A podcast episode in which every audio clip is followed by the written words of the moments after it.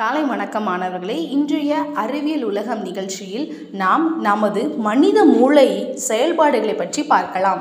மனித மூளை சந்தேகத்திற்கு இடமின்றி நமது உடலில் மிகவும் சிக்கலான உறுப்பு ஆகும். மேலும் இது நமது பிரபஞ்சத்திலேயே மிகவும் சிக்கலான பொருளாக சிலரால் கருதப்படுகிறது.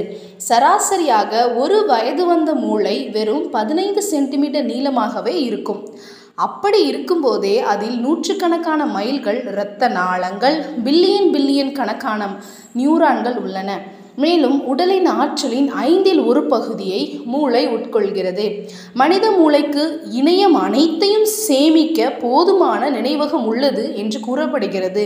மனித மூளை வினாடிக்கு சுமார் பத்து பவர் பதினெட்டு கணக்கில் செயல்பாடுகளை கணக்கிட முடியும் என்று கூறப்படுகிறது. இது எவ்வளவு வேகமானது என்று பாருங்கள். அறிவியல் கண்டுபிடிப்புகள் மற்றும் புதுமைகள் தளமான ஃபோக்லட்ஸின் கருத்தின்படி ஒவ்வொரு நொடியும் சுமார் ஒரு பில்லியன் கணக்கீடுகளை மூளை கணக்கிடுகிறதாம்.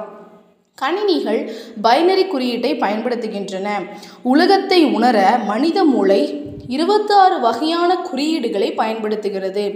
அவர்கள் ஒரு வானியல் ஒரு பெட்டாபைட் தரவையும் சேமிக்க முடியும். மூளையால் ஒரு வானியல் ஒரு பெட்டாபைட் தரவையும் சேமிக்க முடியும். எவ்வளவு வேகமானது என்று பாருங்கள். எவ்வளவு நினைவகம் உள்ளதென்று பாருங்கள்.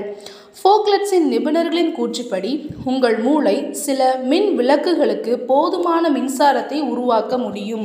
ஆனால் உங்கள் ஐஃபோனை சார்ஜ் செய்ய சுமார் ஆறாயிரத்தி எண்ணூற்றி முப்பத்தி மூன்று மணி நேரம் ஆகும் அதாவது இருநூற்றி எண்பத்தெட்டு நாட்கள் ஆகுமாம்.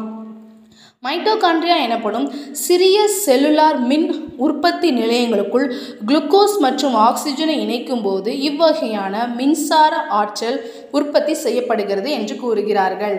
இதே போன்று அநேக அறிவியல் தகவல்களை பெற அறிவியல் உலகத்தை தொடர்ந்து கேளுங்கள்.